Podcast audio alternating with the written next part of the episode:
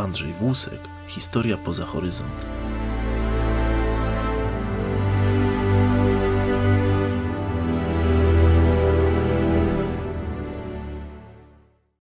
Złoto rozpala nasze umysły do czerwoności. Bezsprzecznie kojarzy się z bogactwem i na przestrzeni lat zawsze było miernikiem dóbr, pieniądzem, ozdobą podkreślającą prestiż, atrybutem władzy, czy w końcu decydowało o bogactwie i bezpieczeństwie ekonomicznym kraju. Z tego też powodu złoto, jak każdy inny metal czy kamień szlachetny, wpłynęło na historię i rozwój ludzkości. Dążenia do bogactw związanych ze złotem było impulsem do odkryć geograficznych. To legendy o niezmierzonych pokładach złota powodowały w ludziach pęd do podróży w nieznane i ryzykowanie własnym życiem, aby posiąść ten kruszec. To ten metal, jak żaden inny, był powodem wojen, kłamstw, zdrady czy nawet handlu niewolnikami. Z jednej strony był symbolem bogactwa i szczęścia, ale z drugiej wielkiego zła i smutku. Dlatego też widząc, jak ważnym surowcem w historii jest złoto, to w dzisiejszym odcinku serii Andrzej Włusek Historia poza horyzont chciałbym przybliżyć historię europejskiego złota. Złoto ze względu na swój kolor i blask było atrybutem słońca, czymś mitycznym, pochodzącym od samych bogów. Było ściśle związane z wieloma tajemnicami, legendami, wierzeniami i religiami. Kruszec ten utożsamiany był z egipskim bogiem Ra. Natomiast mitologia grecka obfituje również w złoto. Artemida posiadała kołczan ze złotymi strzałami. Złotego runa poszukiwał sam Jazon na czele grupy dzielnych argonautów. Król Midas swoim dotykiem zmieniał wszystko w ten drogocenny metal. A Polikrates z wyrzuconego przez bogów złotego pierścienia odczytywał swoją przyszłość. Zatem na tych kilku przykładach widzimy, jak wielkie znaczenie w historii miało złoto. A jak wygląda fizyczne występowanie złota w przyrodzie? Występuje ono w dwóch typach złóż: pierwotnych i wtórnych. Pierwsze z nich związane jest głównie z wulkanizmem, metamorfizmem i zjawiskami tektonicznymi, natomiast drugie, czyli wtórne, tak zwane rozsypiskowe, powstają w wyniku wietrzenia, czyli erozji złóż pierwotnych. Występują najczęściej w osadach piaszczysto-żwirowych rzek, rzadko w morenach lodowcowych, plażach morskich czy wydmach. Dlatego też poza kopalniami napotkaliśmy w historii podczas gorączych złota, jak poszukiwacze przeczesywali dna rzek. Oczywiście występowanie tego metalu jest ściśle związane z budową geologiczną danego terenu. W Europie, której terenem się zajmiemy w dzisiejszym odcinku, obszarem najmniej złotonośnym jest Europa Północna, część tzw. Tak platformy wschodnioeuropejskiej, czyli tarcze bałtycka i ukraińska oraz północny fragment Wysp Brytyjskich i Norwegii. Rejonami, gdzie ta obfitość była największa, są występujące w Europie Zachodniej i Środkowej izolowane masywy górskie, m.in. armorkański, czeski, Kornwalli i Harz. Na obszarach tych występują żyłowe złoża złota, skoncentrowane głównie wokół masywów granitowych. Natomiast najbogatsze w złoto rejony występują w południowej części Europy, umiejscowione w strefie alpejskiej oraz w takich łańcuchach górskich jak góry betyckie, Pireneje, Apeniny, Karpaty oraz na Bałkanach. Dzięki badaniom archeologicznym wiemy, iż okres wydobywania złota w historii ludzkości jest bardzo burzliwy. Swe początki znajduje w północnej Afryce, następnie wędruje do Europy, aby swym zasięgiem dotrzeć do Ameryki, ponownie wrócić do Afryki i sięgnąć Azji oraz później Australii. Śmiało można powiedzieć, że złoto i przemysł z nim związany swoim zasięgiem objął cały świat. Dzisiaj wiemy, że jednym z najstarszych miejsc, gdzie w sposób zorganizowany prowadzono eksploatację, był Egipt oraz Nubia. To tam, 4000 lat przed naszą erą, na większą skalę zaczęła się przygoda ludzkości ze złotem. Odkryte tam przez archeologów staroegipskie kopalnie, których szyby osiągały głębokość około 100 metrów, a chodniki miały niemal pół kilometra długości, świadczą dobitnie, jak ważny już wtedy był to surowiec. Naukowcy szacują, że kopalnie te od swojego początku do czasów rzymskich podbojów dostarczyły 3200 ton złota. Świat naukowców aż do drugiej połowy XX wieku uważał, że najstarszymi znanymi złotymi przedmiotami są znaleziska właśnie pochodzące ze starożytnego Egiptu. Jednak odkrycie, które miało miejsce w poprzednim stuleciu, kiedy to w bułgarskim nadmorskim miasteczku Warna podczas budowy natrafiono na duże cmentarzysko, zmieniło całkowicie ten pogląd. W grobach znaleziono wiele przedmiotów z miedzi, kamienia i innych materiałów oraz, co najważniejsze, przedmioty ze złota, w tym naszyjniki, bransolety i złote płytki. Artefakty te są na, datowane na okres między 4,5 tysiąca a 4 tysiące lat przed naszą erą, czyli eneolit, zwany epoką miedzi. Znaleziska te są najstarszymi odkrytymi do tej pory złotymi wyrobami na świecie. A jak wyglądało wydobycie złota w Europie? Oczywiście stary kontynent nie miał tak bogatych złóż jak sam Egipt, nie wspominając już o całej Afryce. Z tego też powodu przez setki lat rzesze alchemików pracowały nad stworzeniem kamienia filozoficznego pozwalającego przemienić metale nieszlachetne w złoto. Ciekawy epizod z tym związany możemy znaleźć w naszej historii i dotyczy on słynnej postaci, jaką był Michał Sędziwój, będący polskim alchemikiem i lekarzem, któremu przypisuje się odkrycie tlenu. Jednak jak wiemy, te kierunki badań nie przyniosły efektów, lecz mimo niepowodzeń miały one ogromne znaczenie dla rozwoju technologii z zakresu górnictwa i hutnictwa metali. Przypuszcza się, że początki wydobycia złotego kruszcu w Europie sięgają 2,5 tysiąca, 2000 lat przed naszą erą. A dowodem na to są charakterystyczne dla Celtów kształty starych szybów odnalezionych na terenie Dolnego Śląska, w górach Sowich i Karpaczu.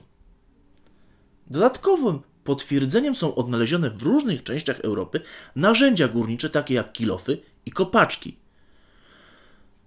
Aktywność wydobycia kruszcu na starym kontynencie ma różne nasilenia. W czasach antycznych do IV-V wieku przed naszą erą pozyskano około 4000 ton złota, w średniowieczu 570 ton, a do XVI wieku około 1000 ton co stanowi łącznie niespełna 5,5% światowego wydobycia tego kruszcu do czasów współczesnych.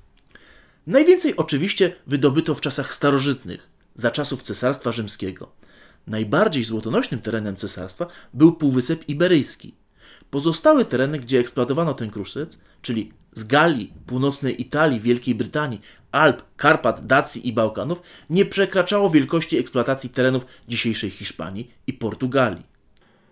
Początkowo wydobywano złoto ze złóż wtórnych, znajdujących się w dorzeczach największych rzek środkowej i południowej Hiszpanii, czyli Tago, Duero, Guadalquiviru.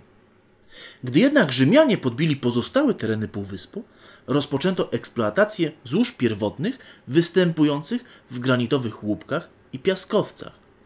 W okresie tym wydobywano złoto metodą zwaną aruggia, były to ogromne odkrywki dochodzące do 300 metrów długości, 150 metrów szerokości i aż 100 metrów głębokości. Metoda polegała na podkopywaniu górotworu poprzez drążenie tuneli i zawalania podziemnych wyrobisk. Powstały w ten sposób urobek skalny przepłukiwano doprowadzoną wcześniej za pomocą akweduktów wodą, zgromadzoną w położonych powyżej arugi basenach. Następnie wodę spuszczano tak zwanymi kanałami odpływowymi, których dna wyłożone były dużymi kamieniami, łodygami, gałęziami lub wrzosem. Miały one za zadanie zatrzymać ziarna złota, gdyż ten metal jest cięższy i opada na samo dno, a lżejsze materiały zostają wypłukane. Na takiej samej zasadzie działają dzisiejsze odkrywkowe kopalnie złota, gdzie urobek jest przepuszczany przez płucznie i złoto z powodu swojej wagi osiada na specjalnych matach, gdyż woda zabiera tylko lżejsze materiały. Jak podają naukowcy, tylko w jednym okręgu Lugo w hiszpańskiej Galicji przepłukano w Arugiach około 500 milionów ton urobku. Dla zobrazowania wielkości ilość ta odpowiadała objętości sześcianu o boku niemal 1,5 kilometra. Metoda ta dawała bardzo wymierne rezultaty, dzięki niej rocznie wydobycie złota w Hiszpanii sięgało 6,5 tysiąca kilogramów. Jednak niosła ona ze sobą ogromne zniszczenia w przyrodzie. Tak ekspansywne wydobycie wiązało się z degradacją środowiska, niszczeniem całych gór, terenów rolnych, jak i zamulaniem rzek. Jeżeli natomiast chodzi o złoża pierwotne, to tutaj system ich ekspansji wygląda zgoła inaczej. Takie zasoby wydobywano po, przez metodę podziemną i w poszukiwaniu urobku schodzono coraz głębiej, przez co na przeszkodzie stawał problem wód gruntowych i zalewania sztolni. Naprzeciw tym trudnościom wyszła nauka. Rzymscy inżynierowie jako pierwsi na świecie wynaleźli i wprowadzili w kopalniach podziemnych koła wodne. System ten pozwolił odwadniać kopalnie, dzięki czemu górnicy schodzili na głębokość przekraczającą 200 metrów. Tego typu kopalnie znajdowały się w Portugalii. Co ciekawe, urządzenia do drenażu były znane w starożytnej Europie już co najmniej w I wieku przed naszą erą. Żyjący w tym czasie rzymski kronikarz Diodor Sycylijczyk pisał o podziemnych rzekach wypływających z kopalń.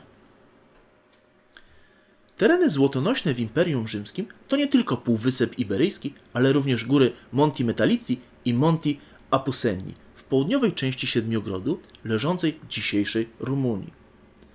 Rzymska gorączka złota dotarła tutaj już w II wieku naszej ery, po rozejściu się wieści, że Trajan zdobył tu 500 ton srebra i 250 ton złota. Nowa prowincja bardzo szybko została skolonizowana i zagospodarowana. Warto również wspomnieć, że posiadała nawet własną mennicę. Z uwagi na wielkość wydobycia, Dacja zajmowała w Imperium Rzymskim trzecią po Hiszpanii i Bałkanach pozycję.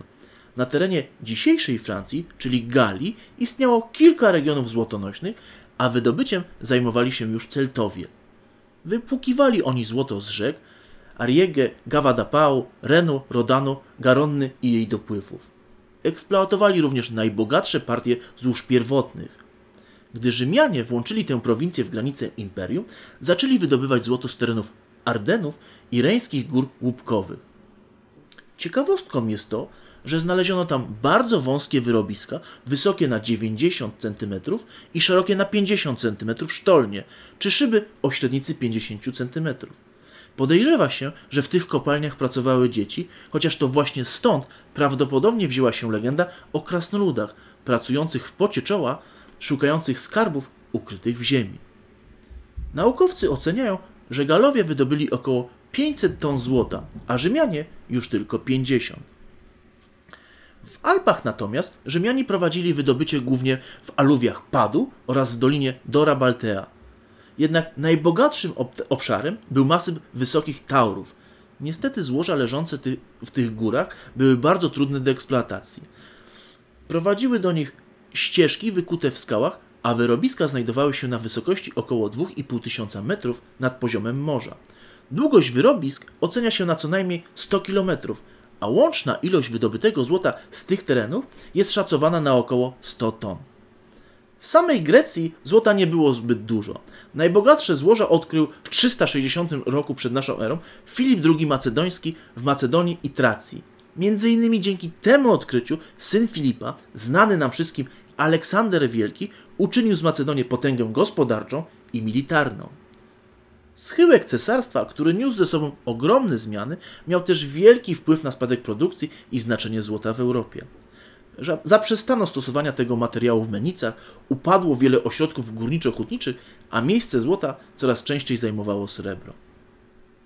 Renesans związany z wydobyciem złota pojawił się w średniowieczu, w okresie od X do XV wieku. Jednak ilość wydobytego złota w porównaniu z czasami starożytnymi była mniejsza aż o 85%. Jednym z najważniejszych ośrodków eksploatacji w średniowiecznej Europie były Czechy. Tutaj możemy wymienić takie miejsca jak Przybram, Ichlawa, Kutna Chora i Zlate Chory, z zaliczoną do wyjątkowych dzieł technicznych 5-kilometrowej długości Sztolnią Trzech Króli, która leży w granicach dzisiejszej Polski. Kolejnym dość bogatym w kruszce regionem były tereny średniowiecznych Węgier. W Górnych Węgrzech, czyli dzisiejszej Słowacji, jednym z najstarszych i najbardziej znaczących miast górniczych była Bańska Szczawnica – Nieopodal niej istniała też bardzo bogata kopalnia złota Glasschitten. Ogólnie w całych Węgrzech istniało w tym czasie około 40 kopalń. W wiekach średnich ponownie zaczęto wydobywanie złota w Alpach w taurach wysokich. Apogeum przypadło na okres między XII a XIV wiekiem, gdzie rocznie pozyskiwano około 50 kg tego drogocennego kruszcu i według badań stanowiło wówczas 10% światowej produkcji. Tereny stały się te jednym z najlepiej zorganizowanych obszarów górniczych na świecie. Wprowadzono 44-godzinny tydzień pracy, a wysoko w górach pracowano tylko 4 dni w tygodniu, a do urabiania skał stosowano czarny proch. Niestety pod koniec XVI wieku zaniechano wydobycia, gdyż zmiany klimatu, czyli ochłodzenie, spowodowały, iż wyrobiska zostały pochłonięte przez lodowiec. Gdy po 400 latach klimat się ocieplił, lodowiec ustąpił i ukazał światu ponownie kopalnie na Rauis, które są najwyżej i najpiękniej położonymi w Europie, około 2,5 tysiąca metrów nad poziomem morza. Na naszym Śląsku również znajdowały się złoża złota. Rozkwit górnictwa tutaj nastąpił w XII i XIII wieku, a z XII wieku pochodzą pierwsze dokumenty na ten temat. W latach 1180-1240 wydobywano niemal 200 kg rocznie z kamiennej Bobru, Kaczawy, Bystrzycy, koło Lwówka Śląskiego, Bolesławca i Złotoryi. W XIV wieku odkryto złoża złota w okolicy Lednickiego Pola, Mikojo, Mikołajowic, Wędroża Wielkiego. Niestety nie były zbyt bogate i wyczerpały się po około 30-letnim okresie eksploatacji. Najbogatszą w złoża kopalnią była ta w Złotym Stoku. W okresie największego prosperity wydobywano tam około 110 kg gruszcu rocznie. Dzisiaj, mimo że kopalnia nie prowadzi wydobycia, została zamknięta w 1926 roku, to możemy ją zwiedzić i zobaczyć, jak wyglądały dawne chodniki, sztolnie i metody wydobycia, do czego serdecznie zachęcam. Złoty Stok wraz z kopalnią ród polimetalicznych w Ramelsberg, leżący koło Goslaru u stóp gór Harcu, był jednym z dwóch źródeł pozyskiwania złota przez Niemców. Z tym drugim miejscem związana jest pewna legenda, gdzie złoże odkrył koń rycerza Ramma, grzebiący kopytem w ziemi. W pozostałych częściach Europy złota było bardzo mało. Niewielkie ilości wydawano w Norwegii, Finlandii, Wielkiej Brytanii. Europejskie złoża w miarę szybko zostały wyeksploatowane, przyczyniając się tym samym do problemów monetarnych. To jego brak był jednym z impulsów do rozpoczęcia odkryć geograficznych. W ich wyniku niebawem do Europy złoto zaczęło napływać z Afryki oraz obu Ameryk. Jego głównymi dostawcami stali się Portugalczycy i Hiszpanie, stając się jedną z przyczyn upadku tego drugiego, będącego w XVI wieku najpotężniejszym imperium na świecie. Zatem widzimy, że złoto nie zawsze dawało szczęście. Wyczerpanie się złóż w Europie nie wpłynęło na ilość wydobycia na świecie. Dzięki odkryciom geograficznym dynamika wydobycia wręcz rosła. Obecnie na świecie znanych jest niemal 2000 złóż złota, ale większość z nich ma jedynie znaczenie historyczne. Wydobycie prowadzone jest nadal niemal w 60 krajach, a czołowymi producentami są Chiny, USA, RPA, Australia, Rosja, Peru, Kanada i Indonezja.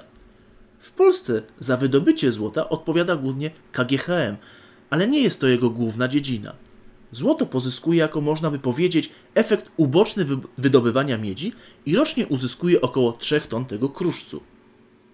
Złoto nadal pozostaje jednym z najważniejszych kruszców na świecie. Jego znaczenie jest nadal ogromne, gdyż nie traci na wartości i zapewne jeszcze długo tak pozostanie.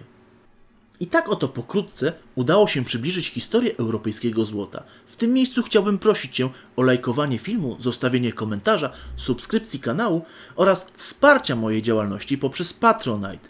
Już dzisiaj zapraszam Cię na kolejne odcinki na moim kanale Andrzej Włusek Historia poza horyzont, a ja już się z Tobą żegnam i dziękuję za Twoje wsparcie.